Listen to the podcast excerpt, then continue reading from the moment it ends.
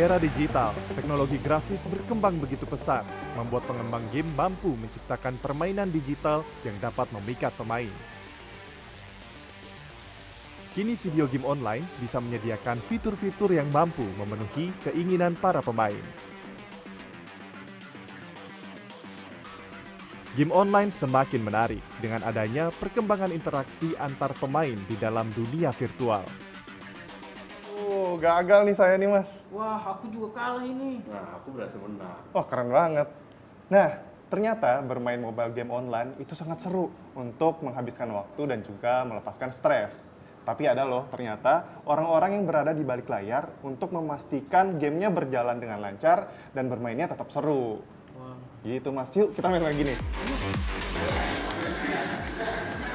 Backend merupakan sistem pada sebuah aplikasi game yang menjadi peranan utama dalam menjaga kelancaran serta stabilitas pada video game online. Sejumlah perusahaan pun bergerak khusus di backend industri game. Mereka bertugas memastikan game berlangsung dengan lancar dan pemain tidak terganggu dengan masalah pada sistem.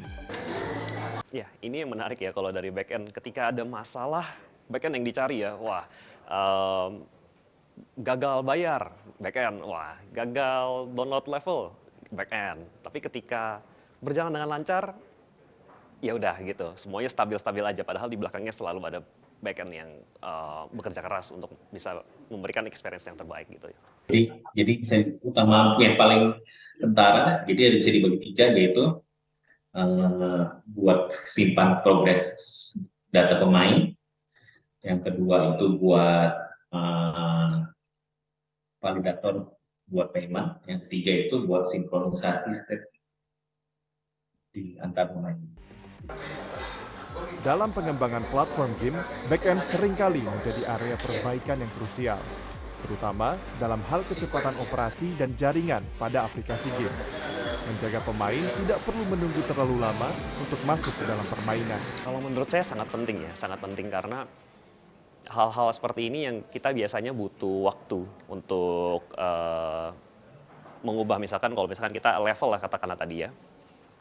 Um, saat mengganti harus update aplikasi. Itu kan lama ya diterima oleh playernya. Player harus secara sadar oh ya ada update baru di store. Mereka harus uh, download dulu mereka akan main lagi. Sementara dengan adanya backend kita bisa melakukan itu secara real time tanpa perlu menunggu apa pun tanpa perlu action apa pun dari player gitu.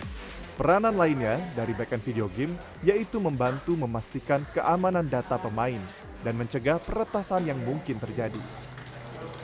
Jadi misalnya ada kendala, kan kita nggak pernah tahu ya, misalnya kadang-kadang antara operator uh, telco satu dengan servernya tiba-tiba ada masalah atau apa, kita harus cek on daily basis lah. Jadi monitor tuh 24/7 lah, 24 jam kali 7 hari dalam seminggu. Dengan adanya sistem back